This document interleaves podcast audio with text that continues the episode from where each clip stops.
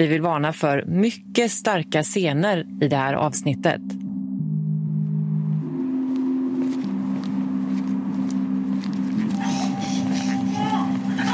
Göteborg 2019.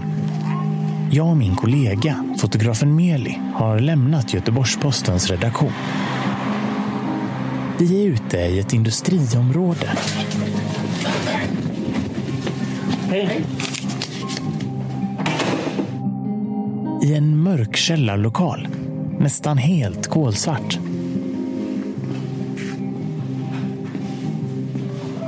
En lokal som många personer tipsat om. Som vi kommer att få anledning att besöka många gånger. För vi kommer att få se saker som vi inte trodde var möjligt. Ett litet rum med en ensam kvinna. En man stående utanför som vaktar henne. Mängder av män som en efter en går in till kvinnan, låser dörren och sen kommer ut. Vi stänger in oss i rummet bredvid, lyssnar genom väggen. Hör en kvinnas nervösa skratt. Männen hon träffar. Och diskussioner om handeln. Med kvinnans kropp som är till salu.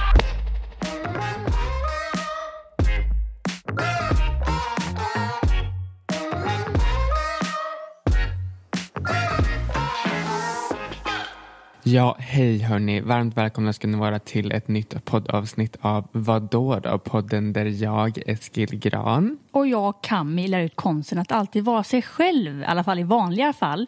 För idag blir det ju ett specialavsnitt om det som har hänt med GP. Vi tog ju upp det i förra poddavsnittet och nämnde det lite kort så och frågade om ni ville höra mer och det ville ni. Så därför ska vi ägna hela detta avsnittet till just det.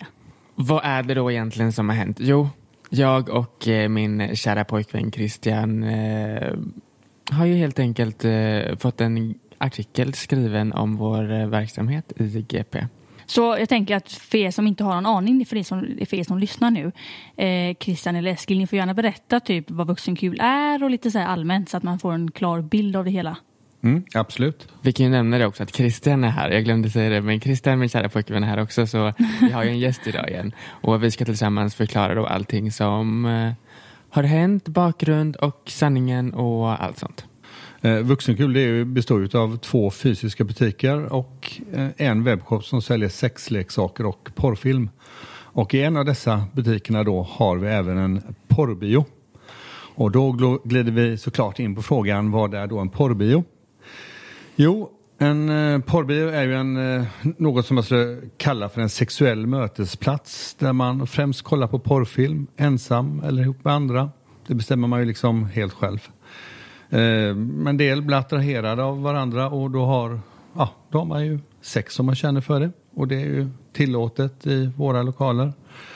Eh, I porrbion då så dömer vi inte heller människors olika eh, sexualiteter utan ja, hos oss är alla lika mycket värda på riktigt.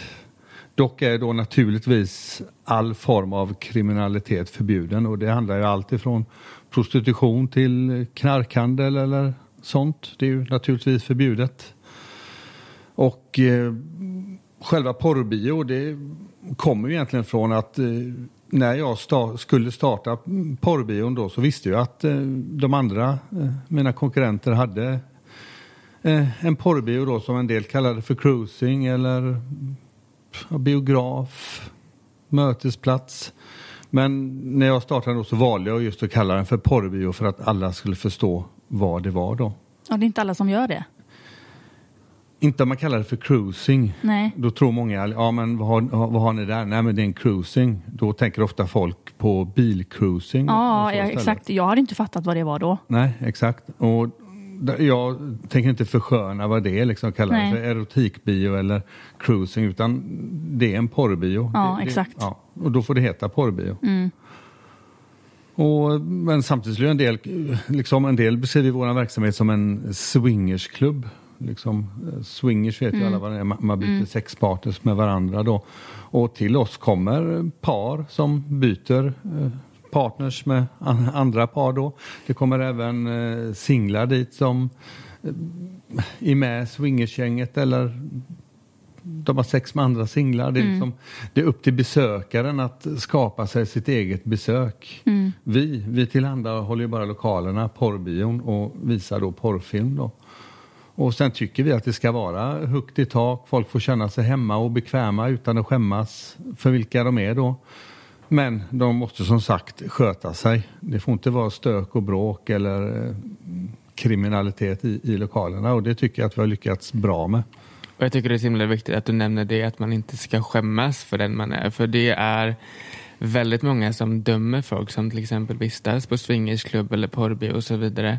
Och bara för att man inte är i normen så är det många som inte finner sig i att man Alltså de tycker det är konstigt. Typ. Men, alltså, sen jag började att jobba i, eh, på Vuxenkul så har jag verkligen märkt det att alla människor är olika och vem är jag att döma om någon vill besöka porrbion, förstår du? Jag tycker det är, så himla, det är så himla svenskt att hela tiden, det är som att döma för att någon är bög liksom. Det är så himla, himla fel. Men innan du började jobba i bion, vad trodde, hur trodde du då att våran genomsnittskund skulle se ut? Trodde du att det skulle vara en myskoman i svart rock och solglasögon eller? Alltså alla är vi väl lite eh, påverkade av eh, normen och eh, så vidare. Så självklart trodde jag att det skulle vara lite eh, mystiska män som Ja. gick in där. Men det är det verkligen inte. Det är normala människor som jag hänger med. Liksom. Ja. Och sen är det också så här att innan jag började så visste inte ens jag att porrbio fanns. Jag visste inte vad cruising var. Jag visste knappt vad swingersklubb var. Nej. Jag hade inte en aning. Men det är ju någonting man hela tiden, man lär sig nytt hela tiden liksom. Jag tycker också det är nice. Det blir som ett, fri, ett fritt ställe att få, om man har sexuella fantasier till exempel. då kan man ju göra väldigt mycket av dem där inne. Och det är väl inget fel i det. Så Och länge man kommer- inte är kriminell liksom. Jag kommer ihåg första gången du eh, var i eh, butiken. Ja, du, gud. Jag trodde aldrig att han skulle gå in där. Nej, verkligen inte. Ofta han är där inne. Alltså, du blev också väldigt eh, Men förvånad. bara det, när jag lärde känna er och ni berättade om porrbion så tappade jag i hakan och jag trodde ni skämtade med mig jättelång tid. Egentligen hela vägen fram tills att jag faktiskt fick komma in dit själv och se. Eh, men jag har aldrig tyckt att det har varit eh, fel eller jag tycker bara att det alltid har varit väldigt annorlunda för jag har inte hört om det förut. Men det är ju bara superbra, tycker jag. Och sen då eh, folks missuppfattning då, men, men kvinnor, de kan, kan väl ändå inte vara intresserade av porrbio? Nej, eh, det kan man ju tro då. De allra flesta av våra besökare är ju män, men naturligtvis finns det också kvinnor som är intresserade utav porrbio och de är ju faktiskt mer än vad, vad man tror. Ja, och det är också en sån här uh, assumption att kvinnor inte kan tycka om sex. Alltså snälla. Det är många som säger, "Nej, d- det är ofta den här stämpeln då, om man tycker om sex som kvinna, då är man en hora liksom. Det var ju även i skolan, så blev det folk som hade, eller tjejer som hade sex med många killar, de var ju horor och slampor. Men en kille var cool liksom, han ska ligga med Ja. många. Den följer ju med upp i åldern liksom. Ett poddtips från Podplay. I podden Något Kaiko garanterar östgötarna Brutti och jag, Davva, dig en stor dos skratt. Där följer jag pladask för köttätandet igen. Man är lite som en jävla vampyr. Man har fått lite blodsmak och då måste man ha mer. Udda spaningar, fängslande anekdoter och en och annan arg rant. Jag måste ha mitt kaffe på morgonen för annars är jag ingen trevlig människa. Då är du ingen trevlig människa, punkt. Något Kaiko, hör du på Podplay. Därför är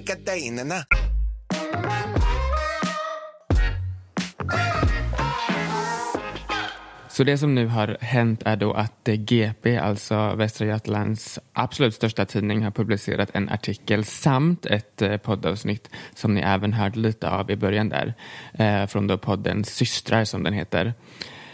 Där det på ett väldigt ofördelaktigt och ganska orättvist sätt pratar om prostitution i våra lokaler. Bland annat var titeln till artikeln att kvinnor säljs i källare på hissingen och och eh, det var även en bild på vår ena butik där då, där vi har porrbion.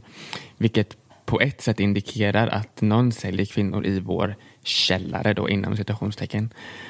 Eh, och även i poddavsnittet så hörde man ju min röst eh, i början där och sen eh, Christian då som har ställt upp på intervjun. Och efter det här är det väldigt, väldigt många som har reagerat och skrivit till eh, mig och Christian och eh, anklagar oss för att stödja sexhandel. Och det är det som gör ondast. Det känns väldigt orättvist för jag har ju ett numera välkänt samarbete med eh, polisen och det har jag haft under många års tid eh, just gällande prostitution då. Jag tänkte faktiskt att vi ska spela upp ett klipp eh, från podden där vi hör dig Christian. Mm, ja, gör så. Vi bestämmer oss för att kolla upp porrbion. Ser att företaget omsätter miljonbelopp varje år. I styrelsen sitter två män. Den ena en före detta lokalpolitiker som suttit i kommunfullmäktige. Och den andra, den verkliga ägaren, som vi väljer att ta kontakt med. Det är ju inte roligt att höra men samtidigt så vet jag att absolut, det är gjort i ett ögonblick det här att man gör upp en sexhandel. Och vi har inte möjligheten att hela tiden vara där inne och bevaka. Vi har en personal som går in en gång i halvtimmen ungefär och då är ju liksom fokus på att städa. Hör man ingenting då så finns det inte så mycket man kan göra. Jag gör ju mina rutinkollar där jag uppehåller mig i bion precis som ni gjorde då. Och det är ytterst få gånger man klarar av att identifiera någonting. Och absolut sker det ju sexköp på, eh, hos oss, på hotell och överallt. Men det är inte så att vi inte försöker göra någonting åt det. Under den här tiden som vi var där, det var ju ingen som ingrep eh, i personalen då. Ni tar ju liksom ändå eh, inträde av besökarna. Vad tar ni för ansvar för att det sker sexhandel där? Vill du se bilderna inifrån porrbion eller höra mer om vad ägaren säger? Gå in på gp.se systrar. Det första jag tänker nu, jag har ju också lyssnat på podden tidigare, men jag tänker ju så här, hur länge blev du intervjuad Christian? Eh, I cirka två timmar. Ja, herregud. Det är ju liksom jättelite med här i podden. Mm, Verkligen. När jag lyssnade blev jag chockad av, över att det inte var mer som var med. Mm. Av det du har sagt. Att det inte var mer förklaring eller någonting mer. Fick du tillägga liksom Ja. i podden. Ja, verkligen, för att när GP kontaktade mig och de eh, ja, efter en stunds samtal frågade om jag ville medverka i podden så såg jag det som ett ypperligt tillfälle att eh, framföra min ståndpunkt och eh, också genom att min medverkan i podden så kommer ju folk som lyssnar eh, att förstå att jag jobbar emot prostitution och om du är ute efter att köpa tjejer då ska du inte gå till vuxenkul sm- eh, bio då. För att där har vi, en, ja, vi har ett arbete emot det. Jag såg det som ett ypperligt tillfälle då att betona detta genom att medverka i eh, podden. Och i, istället, jag har ju fått möjlighet att yttra mig i tidningen men jag tycker ändå de här stora hållpunkterna som folk hänger upp sig på så blir det ändå, det är bara det folk läser. Även om jag säger att jag har eh, ett eh, samarbete med traffickinggruppen i Göteborg så är det inte det folk läser utan de läser bara det här kvinnor säljs i källare. Och bara där är orättvist för vi har inte ens en källare i våra lokaler. Nej. Och detta har jag påtalat både för reporten och eh, GPs chefredaktör då. Och det kan vi komma till längre fram då vad de svarade när jag konfronterade dem med detta då. Men jag tänker också nu, va- varför tror ni att eh, det har blivit så förvrängt? Är det, kan, alltså jag, jag fattar inte varför man vill inte bara lägga ut det så som det är. Jag tycker ju att det är bra att GP gör ett reportage och granskar sexhandeln i Göteborg. Men då tycker jag att det hade varit mycket roligare att komma till en porrbiograf då och se att även de på en porrbiograf tar det här problemet på allvar. De har verkligen en åtgärdsplan vad de ska göra åt eh, prostitutionen när de eh, uppmärksammar att något eh, händer då. Jag vill också bara vara tydlig med att GP ringde ju dig först och Ja. eh, pratade och sen så frågade de om du eh, ville ställa upp på en intervju och då kommer de hem till oss och intervjuade Christian i två timmar som sagt. Stämmer? Så det här är en intervju som vi har ställt upp på frivilligt för att vi verkligen ville förmedla vår ståndpunkt och hur vi står i det här äh, ämnet med prostitu- prostitution i våra lokaler. Och vi ville vara ärliga med att säga att vi vet att det har hänt men vi gör massor för att det inte ska ske igen. Det var liksom hela grejen med varför vi verkligen ville ställa upp, för att vi ville särskilja oss från andra. Och med att urskilja oss från de andra så menar jag delar av centrala Göteborg. Det kan vara omklädningsrum, det kan vara eh, toaletten på Coop, alltså det kan vara allting. Vi har verkligen åtgärder för att det inte ska ske i våra lokaler och det är vi stolta över. Och det här med varför vi inte vill ha prostitution i våra lokaler. Du, jag jobbar ju inte lika ofta i butiken som du har jobbat då. Nej. Men de gångerna det kommer någon vi misstänker är prostitution, prostituerad, då blir det ju jobbigt för personalen också. Det gagnar ju inte oss på något sätt att ha en prostituerad i lokalen utan det är bara jobbigt och den personen ska avvisas så fort som möjligt, så fort vi har belägg att göra detta då. Då kommer säkert någon säga då, ja men det är fel att eh, avvisa den offret då. Men det är ju ändå så att det här offret, den kvinnan som frivilligt har sökt sig till våra lokaler, det är hon som kommer dit och bringar problem för oss. För utan att sexsäljaren är där så finns det ju inte heller några köpare. Då blir det ingen affär. Det blir inget bråk och det vill vi ha borta då. Och vi har bedrivit bion under sju års tid och liksom jag kan ju räkna de gångerna på mina tio fingrar. Det har blivit något bråk och vi har eh, kunnat avslöja då att någon har försökt sälja sex då. Exakt, och det är också väldigt viktigt innan man ingriper att man har faktiska bevis på det. För annars är det vi som kan åka dit för diskriminering. Det är väldigt hårda lagar där. Och de gångerna, eller några gånger när vi har avvisat en som eh, vi misstänkte då skulle sälja sex, då har, vid några tillfällen så har ju personen blivit arg och fientlig och hotat med att själv ringa dit polisen. Exakt, Eller- och eh, polisanmäla oss för diskriminering. Ja, exakt, exakt. Så det är väldigt svårt det där, men det vi gör det är att vi alltid har, så fort vi misstänker någonting, då går vi in i bion, vi eh, befinner oss nära personen i fråga och ofta är det Christian som går in själv då för att den som jobbar i eh, butiken den känner ju ofta igen den i och med att den har tagit betalt. Eh, Så då går Christian in, kanske sätter sig i rummet bredvid, försöker lyssna och de gångerna vi har ertappade så har de åkt ut direkt. Mm, exakt.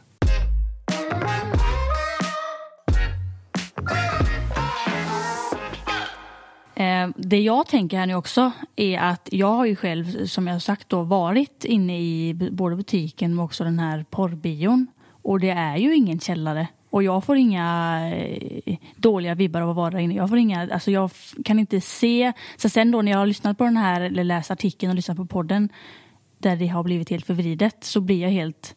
Det är som att de pratar om något helt annat ställe, för jag har ju själv varit där och kan inte alls koppla ihop de två till varann. Nej, men det, det är det man reagerar på. Det man tycker det är orättvist och svartmålande då. För eh, det är ju ingen källare.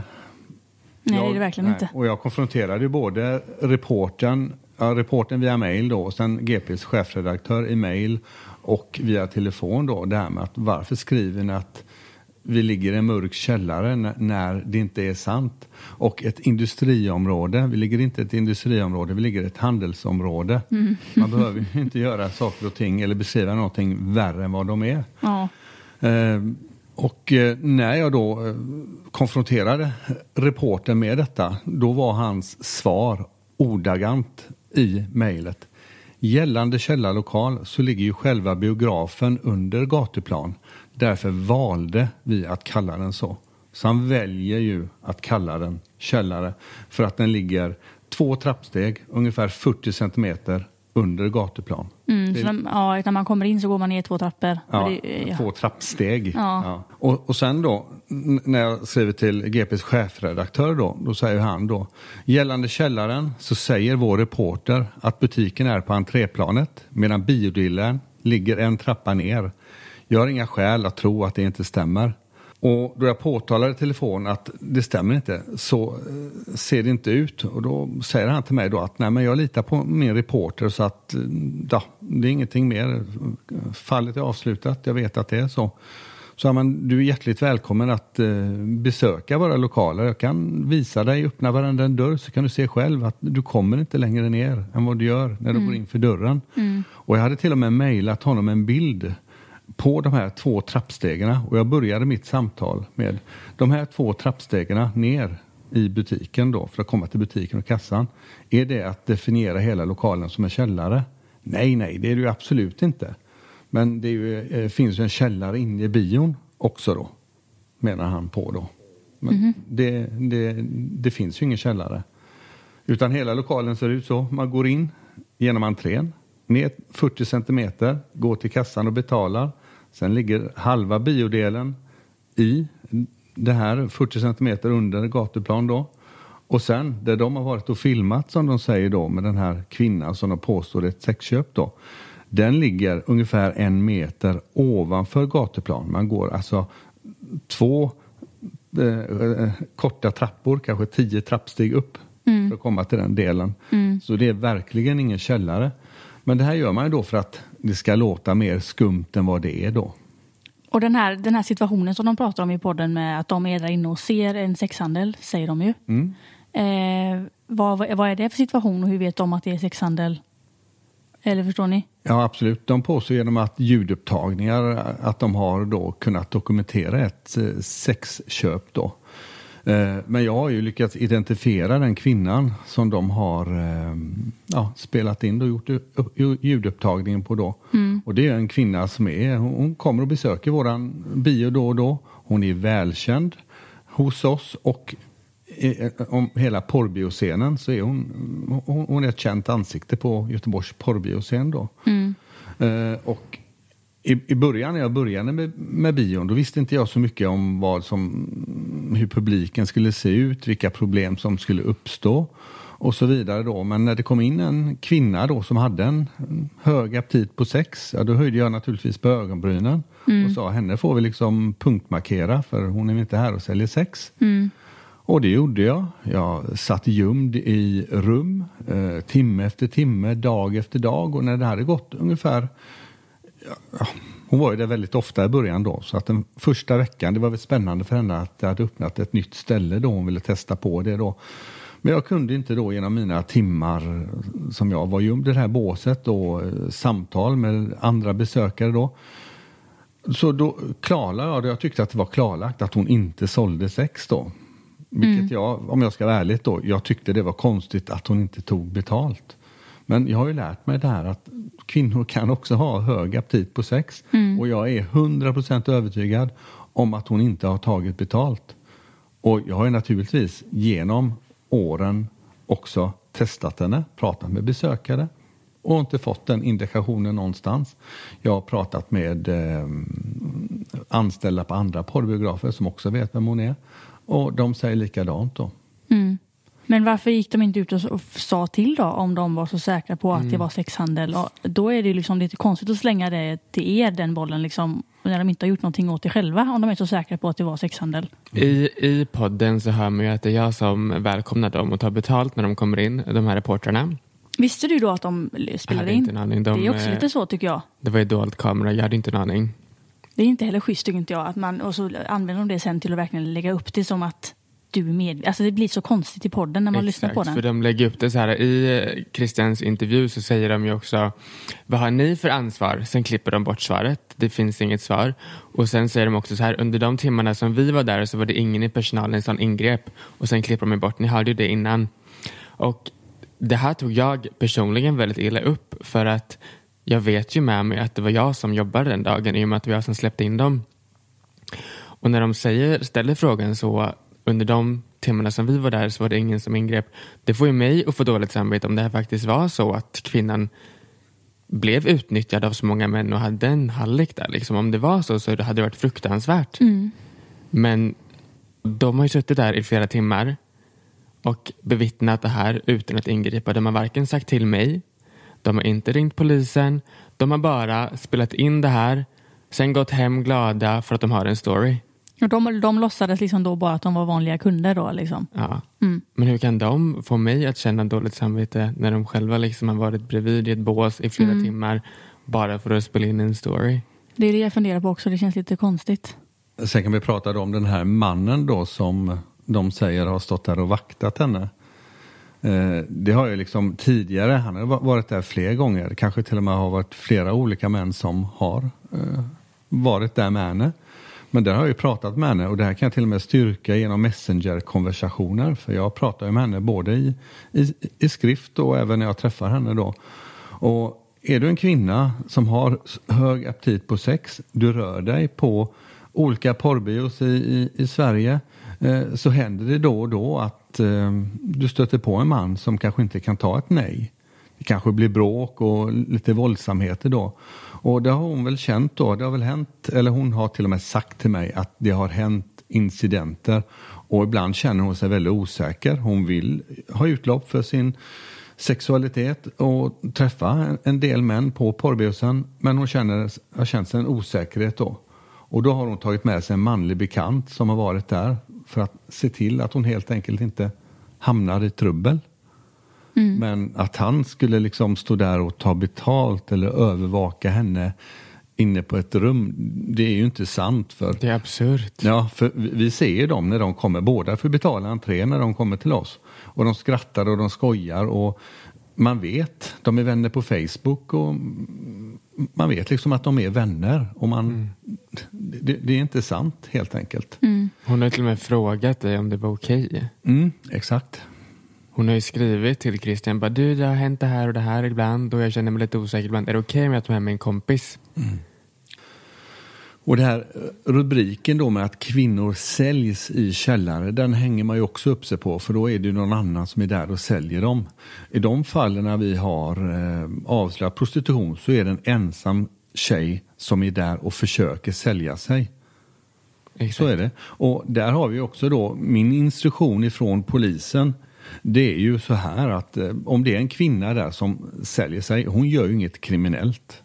Nej, men vi måste ju hålla rent ställe. Det får inte, ingen får vara där och sälja sig och de måste ju avvisas ifrån lokalen. Min instruktion är från polisen, om jag däremot ser en hallick i närheten av eh, vuxenkul eller med henne, då ska jag ta så mycket information som möjligt. Jag ska gärna gå ut och titta och se om jag kan eh, se kvinnan och mannen gå in i en bil. Då tar jag registreringsnumret och informera polisen om registreringsnumret. Eller om någon av dem eh, lämnar över ett telefonnummer där de vill att eh, vi kanske ska förmedla. Men det har aldrig någon gång hänt då. Men jag har ju försökt att, eh, för det första så har vi ju liksom inte ens, det har inte varit någon man med någon kvinna inne i bion som har varit misstänkt prostituerade. Så att det har ju varit väldigt svårt när de här kvinnorna, enstaka kvinnorna har gått ut. Då har man ju liksom försökt att se någon bil eller vart hon har tagit vägen. Men vi har ju aldrig lyckats att se dem gå in i en bil med en man i. Nej. De situationerna har aldrig förekommit.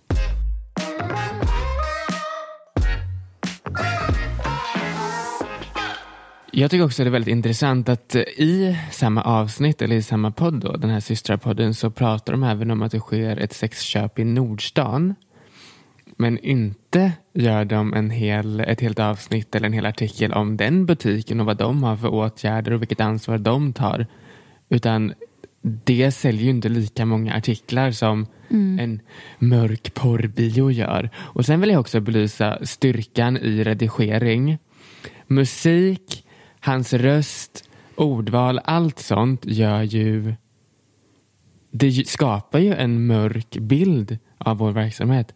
Hade jag gjort en video om porrbion med cirkusmusik, alltså du vet, då blir det en helt annan bild. Så man får också vara väldigt källkritisk när det kommer till redigering och sånt. Ofta är det inte så extremt kanske som de får det att vilja låta. Nej, och sen har det även det när de, de har gjort en film och ljudupptagning, eller hur?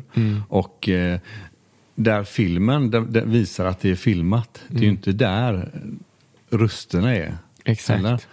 Vi har ju eh, bås i vår bio eh, och de har ju suttit i ett bås och eh, spelat in röster.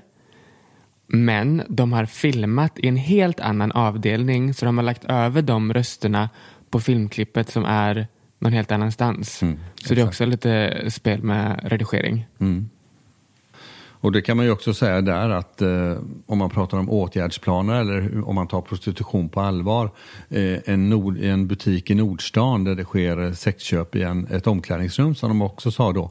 De har ju överhuvudtaget ingen åtgärdsplan för prostitution i sina lokaler. De tror inte ens att de behöver ha det. Men vi, vi har ju en sån plan. Så att det, det är också en skillnad att eh, trycka på tycker jag. Det händer ju alltså, på så mycket fler ställen än vad man tänker på. Mm. Det är ju ingenting man går runt och funderar på varje dag direkt, men det händer ju överallt. Mm, Tyvärr verkligen. gör det ju det. Och det är ju inte, som du säger, det är inte alla som ens har en, som tänker på det eller har en plan för vad man ska göra eller någonting. Nej. Och därför tycker jag att det är bra att GP gör den här granskande eh, serien och Mm. dessa reportage då. Men jag tycker också att man ska tala om, visa det för vad det verkligen är. Inte mörkmåla Mm. verkligheten, att det är ännu värre än vad det verkligen är då. Mm. För att folk får ju liksom uppfattningen som om att vi alltid har kvinnor i en källare. Medan det är att vi har då och då kvinnliga besökare. Men de är ju liksom i minoritet. Mm. Eh, men sen är det väldigt många som eh, inte har fattat att vi hade åtgärder redan innan och eh, som attackerar mig och Christian nu och liksom skriver hoppas verkligen ni har vidtagit åtgärder och hoppas verkligen ni gör någonting åt det här för att det framgick ju verkligen inte i artikeln och i podden att vi hade att vi arbetar aktivt. Eh, men Christian, kan inte du berätta lite om vilka ytterligare åtgärder vi faktiskt har infört efter det här?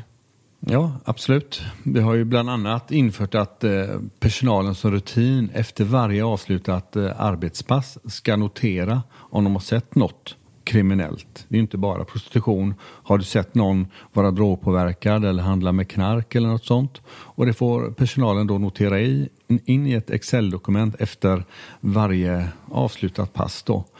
Sen har vi även tagit fram ett webbformulär som ligger på våran, eh, en av våra hemsidor, porrbio.se, där man anonymt kan gå in och tipsa om olaglig aktivitet, tror jag den, det formuläret heter. Och det kommer då direkt till mig och då kan jag eh, ta ställning till vad som sägs. Och det kan vi säga, eh, det här webbformuläret publicerades väl för två månader sedan och vi har inte fått in ett enda tips. Nej. Sen eh, tänkte jag ytterligare då för när, mm, när jag pratade med eh, traffickinggruppen eh, efter jag hade pratat, blivit intervjuad av podden, eh, då, då, eh, ja, för I podden ställde de frågan till mig, vad kan du mer göra för att motverka prostitution? Det tänkte jag först då, det finns väl inte så mycket mer jag kan göra för det här är ett litet problem hos oss för det, det förekommer inte så mycket även om vi prioriterar det. Men då bollade jag över frågan då till min kontaktperson hos polisen då.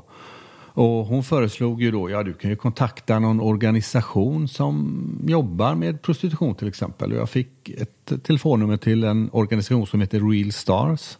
Och jag ringde upp grundaren i denna föreningen och pratade med henne. Och hon tyckte att det var jätteintressant, även om det var lite ovanligt att just en porrbioägare ringer till henne och vill ha en åtgärdsplan och vill bli certifierad. Men jag menar ju på vi är en seriös verksamhet. Jag är arbetsgivare, betalar ut vita löner. Eh, varför kan inte jag få bli certifierad precis som hotell och till och med thaimassagesalonger då? Ja, och det tyckte hon ju var vettigt då. Och vi avslutade samtalet och hon bad att få återkomma då.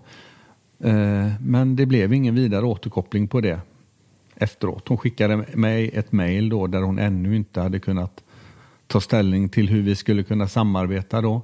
Jag gav henne lite förslag på hur det skulle kunna se ut. Vi kunde, de kunde utbilda oss till hur man eh, avslöjar prostitution. För det är ju det, det är inte det att en prostituerad ser inte alltid ut som man tror till exempel. Nej. Men jag tror att de hade kunnat lära oss mer. Vi hade kunnat få en certifiering då där det hade kunnat hänga något sigill på våran dörr där här är vi mot prostitution. Och om folk känner igen det här sigillet i, från hotell och andra ställen då vet de ju att här tar de verkligen ställning. Det är inte bara ett eh, ihopsnickrat Word-dokument som hänger på en dörr. Eh, Eh, och vill inte andra haka på detta så går det ju inte att få en tydligare markering och också en mer igenkännande markering. Jag tycker det är viktigt det här med att folk känner igen något sorts sigill. Att här tar ja, eh, Clarion Hotels tar avstånd mot prostitution. Den här thaimassagesalongen tar avstånd mot, mot prostitution. Och även vuxenkul då. Att de ser den här gemensamma nämnaren. Att vi tar verkligen avstånd mot prostitution.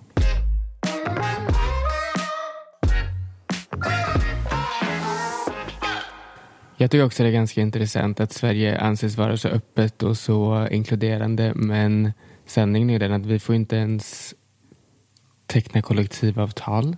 Nej. Vi får inte ha en svensk bank. Vi får inte låna pengar. Alltså, jag tycker verkligen att det är diskriminering på hög nivå när det kommer till vår verksamhet. Svensk bank får vi ha, men vi fick inte, vi blev av med våran eh, kortinlösande bank däremot. Ja, På grund av att de kallade våran verksamhet för oetisk. exakt. Och det här med kollektivavtal, det är också väldigt jobbigt för att i Göteborg nu, eller i Sverige i helhet, så är ju Arbetsmiljöverket på våran bransch, mig och mina eh, kollegor i branschen, där de inte vill att vi eh, ska få öppet på natten. Vår verksamhet ska inte få bedrivas. Eh, och då har de gett oss vissa saker som måste uppfyllas, vissa villkor som måste uppfyllas för att vi ska kunna få öppet på natten. Och det är ett, att vi är direktundantaget. Vi har vår största inkomst ifrån mat, men det har vi ju inte för vi jobbar ju med helt andra saker. Eller att vi får dispens från Arbetsmiljöverket för att ha öppet på natten. Eller få ha anställd personal på natten ska jag säga. Det får vi inte heller för de ger inte dispens till oss. Och sen då vår sista utväg då det är att teckna ett kollektivavtal med ett fackförbund. Och det låter ju jättelätt. När man sedan tar kontakt med fackförbund efter fackförbund och alla säger nej. Mm. Så att då får vi inte lov att eh, teckna ett kollektivavtal. Och då får vi inte heller ha anställd personal på natten. Och då måste vi ha stängt. Och det kanske inte drabbar oss då så jätte, jättehårt. För vi, vår verksamhet går ju runt även om vi inte har öppet på natten då. Men jag tänker på mina kollegor i branschen som har strippor till exempel. Det är ju jättesvårt att driva en eh, strippverksamhet. Det, att ha stripper är ju laglig verksamhet. Och vill man komma åt det då får man ju förbjuda strippverksamhet i så fall. Men det tycker jag inte man ska göra. Men däremot så måste man ju kunna även ge dem möjlighet att organisera sig eh, och eh, ha ett kollektivavtal. Ja, varför annars lagligt? Alltså det är som att de försöker alltid gå, nej det här tycker inte vi är okej, då kringgår vi det så här istället för att göra en lag om det. Så det går skit fram ändå. Jag tycker det är så jävla fult. Mm. Typiskt Sverige. Mm, Men det är ju det, man säger en sak men gör en annan. Ja. Faktiskt.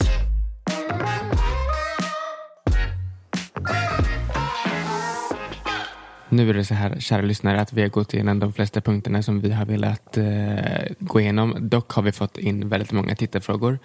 Eh, många av de tittarfrågorna som har dykt upp har ju vi nu redan gått igenom, men vi har en del frågor kvar att eh, gå igenom helt enkelt. Kan, kan inte du ställa dem lite käckt? Absolut. Första frågan då är hur ni känner efter artikeln och om det har, eh, liksom, eh, om den har påverkat er verksamhet. Eh, det jag kan säga ur mitt perspektiv är att eh, ja, först så hände ju det här under coronakrisen så det var ju mycket som hände samtidigt så man vet inte riktigt vad som påverkade vad. Men vi har ju haft kunder som har kommit in och har velat betala entré till källaren. Och då säger vi liksom, vi har ingen källare. Att de uttrycker sig så? Ja, och sen Oj. står de på säger, jo men jag vet att det finns en källare. Jag bara, nej vi har ingen källare. Och så var det till och med en som bara, men jag ser ju en källare på andra sidan, andra sidan byggnaden. Jag bara, men det är inte våran källare. Alltså det är så här, de vill verkligen komma in till kvinnorna i källaren Åh som inte herregud, existerar. de tog ju blint på det alltså. Ja. Och sen när de har betalat en entré då till porrbion då, då har de ju blivit sura på personalen för att det finns inga kvinnor som säljer sig där inne. Men och då gud. och menar på att vi lurar dem. Men vi har aldrig sagt någonting att det finns eh, kvinnor till salu i våran eh, porrbio.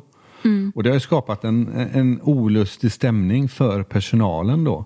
För det är, det är inte kul för dem att, eh, för en del, just den här, en av dem som menade på att han ville gå in till källaren då, han blev ju arg. Han blev arg. Så det blev en hotfull situation bara på grund utav att han ville ner till en icke-existerande källare. Det enda jag kan säga om försäljningen, alltså jag har inte märkt, vi har inte märkt någon vidare nedgång så. Det är ju mer att det har varit mycket skvaller på Facebookgrupper och sånt. Och jag tycker med de här personliga påhoppen med mig och Christian att de är värre i sådana fall. Ja, det är ju inte jätteroligt att eh, eh, någon tjej har pinscreenat min Instagram då och eh, sen då delar det sin story för sina vänner och kallar mig för att jag eh, ja, bedriver sexhandel. För det gör jag verkligen inte. Alltså hade det, om den här äh, artikeln hade varit sann, då, och de påstår att det sker så öppet i våra lokaler. Hade det varit så, då hade vi till och med kunnat åka dit för koppleri. Då hade det, liksom hade det ju hänt Det någonting jätte, med det är, er. det är ju jättestor anklagelse liksom. Ja, till och med jag har ju fått eh, anklagelser liksom hur jag kan vara vän med två personer som, är, som bedriver sexhandel. Liksom. Ja, men herregud, folk tror ju verkligen på allt de ser och hör. Liksom. Utan att ens tänka någon, utan att tänka någon annan tanke. Liksom. Och, och, och sen måste man ändå undersöka, jag jobbar ju inte i butiken. Om det nu så hade varit att det hade varit massa prostituerade så där, då hade jag ju inte haft anställd personal som stod där och skötte den här sexhandeln. Liksom. Nej, men, alltså, Nej. Och sen hade ju GP intervjuat en av våra gamla anställda då till exempel som ändå jobb, hade, jag vet inte hur långt personen, för jag vet inte vem det är då. Den personen hade ju själv få- fått yttra sig om porrbyrån då. Och visst, personen tyckte väl att själva porrbyrån var lite mm, ja, läskig på något sätt. Det var inte bekvämt att gå Det- där. Nej, och och det respekterar jag. Det är ju inte alla som kan jobba jobba i en nej, porrbyrå nej, helt gud. enkelt. Men när de sen ställer frågan då, har du någon gång, hon, den här personen som all, har jobbat där under en längre tid, då, har du någon gång sett sexhandel i era lokaler? Och den här personen då som är där hela sitt arbetspass svarar nej. Nej, jag har aldrig upplevt att det har skett någon sexhandel där innan. Men jag har hört andra säga att det sker. Jag, jag tycker det faller på sin egen orimlighet. Hur kan man ha jobbat i en porrbio? Jag menar, vi har inte haft någon anställd som har jobbat eh, kortare än sex månader i alla fall. Så då, hur kan man ha jobbat i en porrbio där det för, enligt andra förekommer jättemycket sexhandel? Man har jobbat där i sex månader men, har- men man har själv aldrig upplevt någon sexhandel. Så att jag tycker det faller på sin egen orimlighet. det talar för sig själv. Tala för sig själv.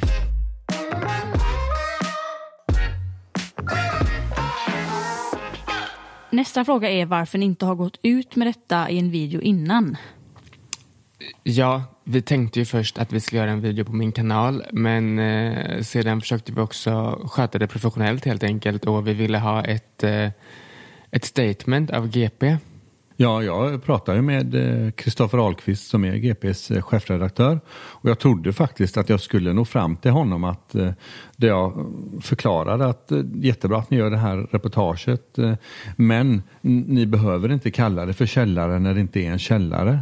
Och jag blev lite besviken när han inte kunde eh, på något sätt erkänna att det var fel att eh, skriva så, att han inte ville komma ut och eh, besöka lokalen där jag kunde bevisa för honom att det inte finns någon källare utan bara hela tiden hänvisar till sin reporter då att nej men jag tror på honom och då är det sant.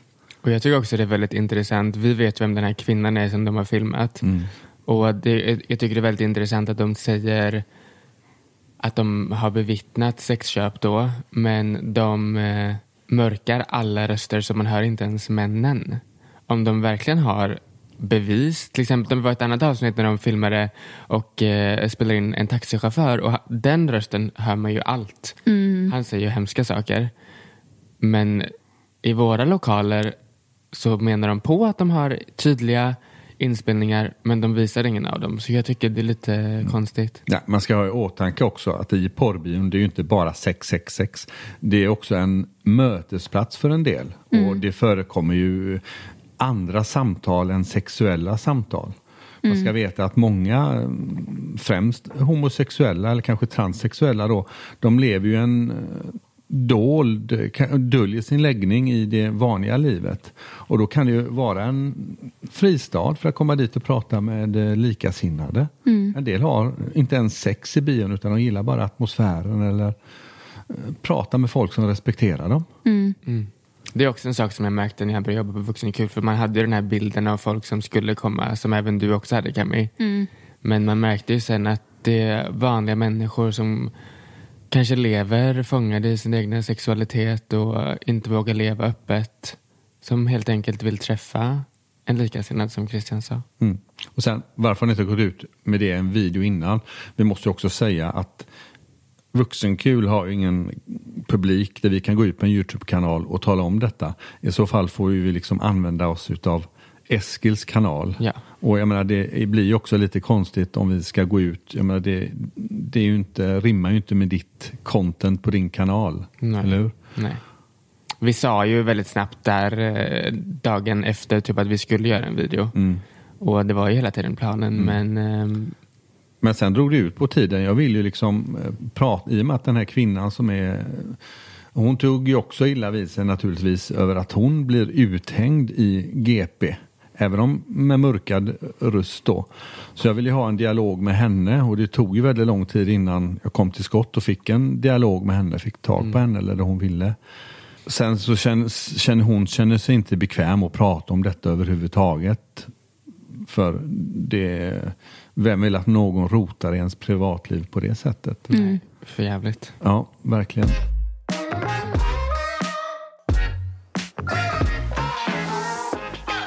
Okej, sista frågan då. Det är varför ni tar det så personligt. För att det är ju inte ni personligen som anklagas. Alltså när jag såg den här kommentaren jag bara, Nej, men snälla. Det känns lite dumt faktiskt, måste jag säga.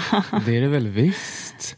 Det De ju- intervjuar Christian i podden. Det är Christian som pratar. Mm. De nämner liksom vem, vem du är och att det är du som äger eh, företaget.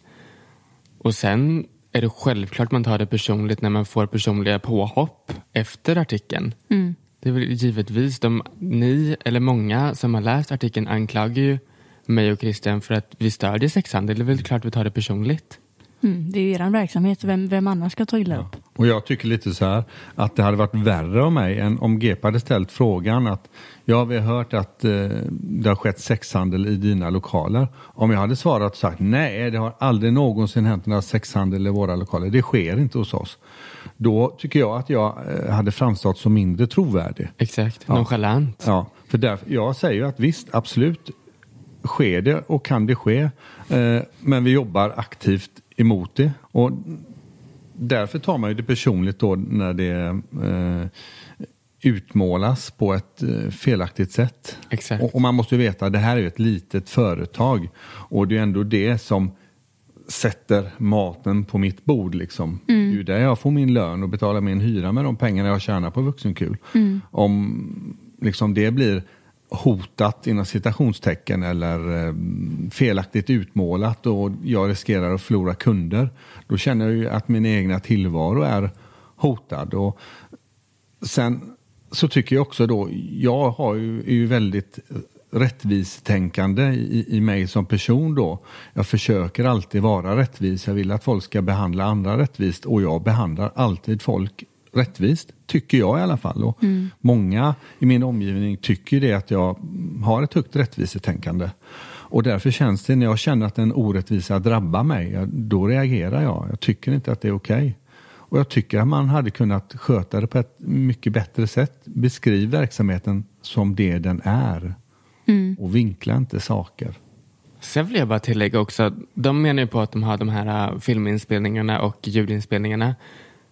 Är det inte märkligt att de har dem i sitt arkiv men äh, att de inte skickar in de ljudinspelningarna och polisanmäler allting? Och inte göra någonting med det då? Jag tycker om det är helt sjukt Om det är så starka bevis.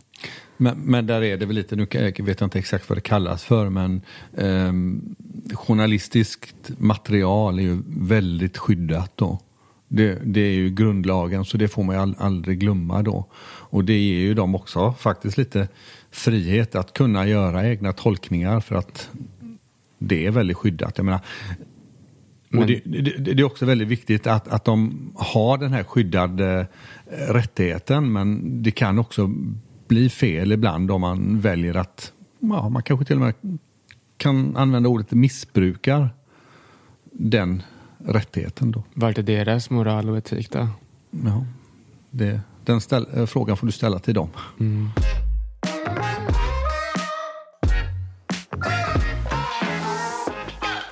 Det var helt enkelt detta avsnittet. Det var ju väldigt annorlunda eh, och egentligen eh, handlade det ju inte sådär supermycket om mig. Det är ju mer att jag är vän med er liksom. Men jag tyckte att det var ett, en bra plattform att ta upp det på typ på något sätt. En podd där vi liksom svarar på, eller när ni har svarat på frågorna och eh, får lätta på hjärtat angående detta.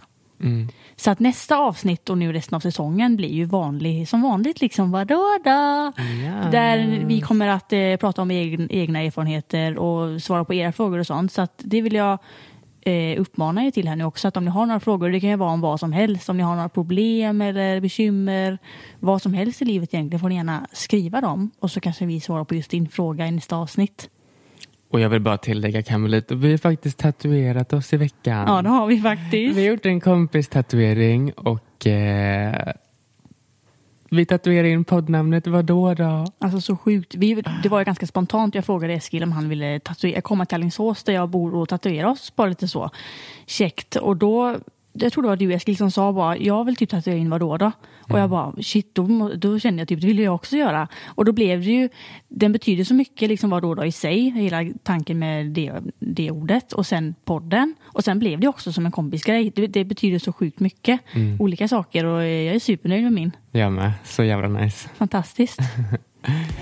Jag vill bara tacka Christian också för att du, eh, eller tacka. Ja, tackar du, men jag kan tacka, tacka er för att jag var- fick vara här och Ja, få det var ut mitt ord. väldigt eh, intressant avsnitt och det känns faktiskt skönt att få allting ur sig om man säger. Men om man vill skicka in en fråga till oss, hur gör man det då Eskil? Då gör man så här Camelito att man recenserar podden via iTunes eller Podcaster och i din recension så skriver du en fråga helt enkelt. Simple as that. Nice. Då hörs vi helt enkelt i nästa podd. Det gör vi. Ha det bäst. Hej då! Hej då. Ett poddtips från Podplay. I podden Något Kaiko garanterar östgötarna Brutti och jag, Davva, dig en stor dos skratt. Där följer jag pladask för köttätandet igen. Man är lite som en jävla vampyr. Man har fått lite blodsmak och då måste man ha mer. Udda spaningar, fängslande anekdoter och en och annan arg rant. Jag måste ha mitt kaffe på morgonen för annars är jag ingen trevlig människa. Då är du ingen trevlig människa, punkt. Något Kaiko, hör du på Podplay. Därför är gardinerna.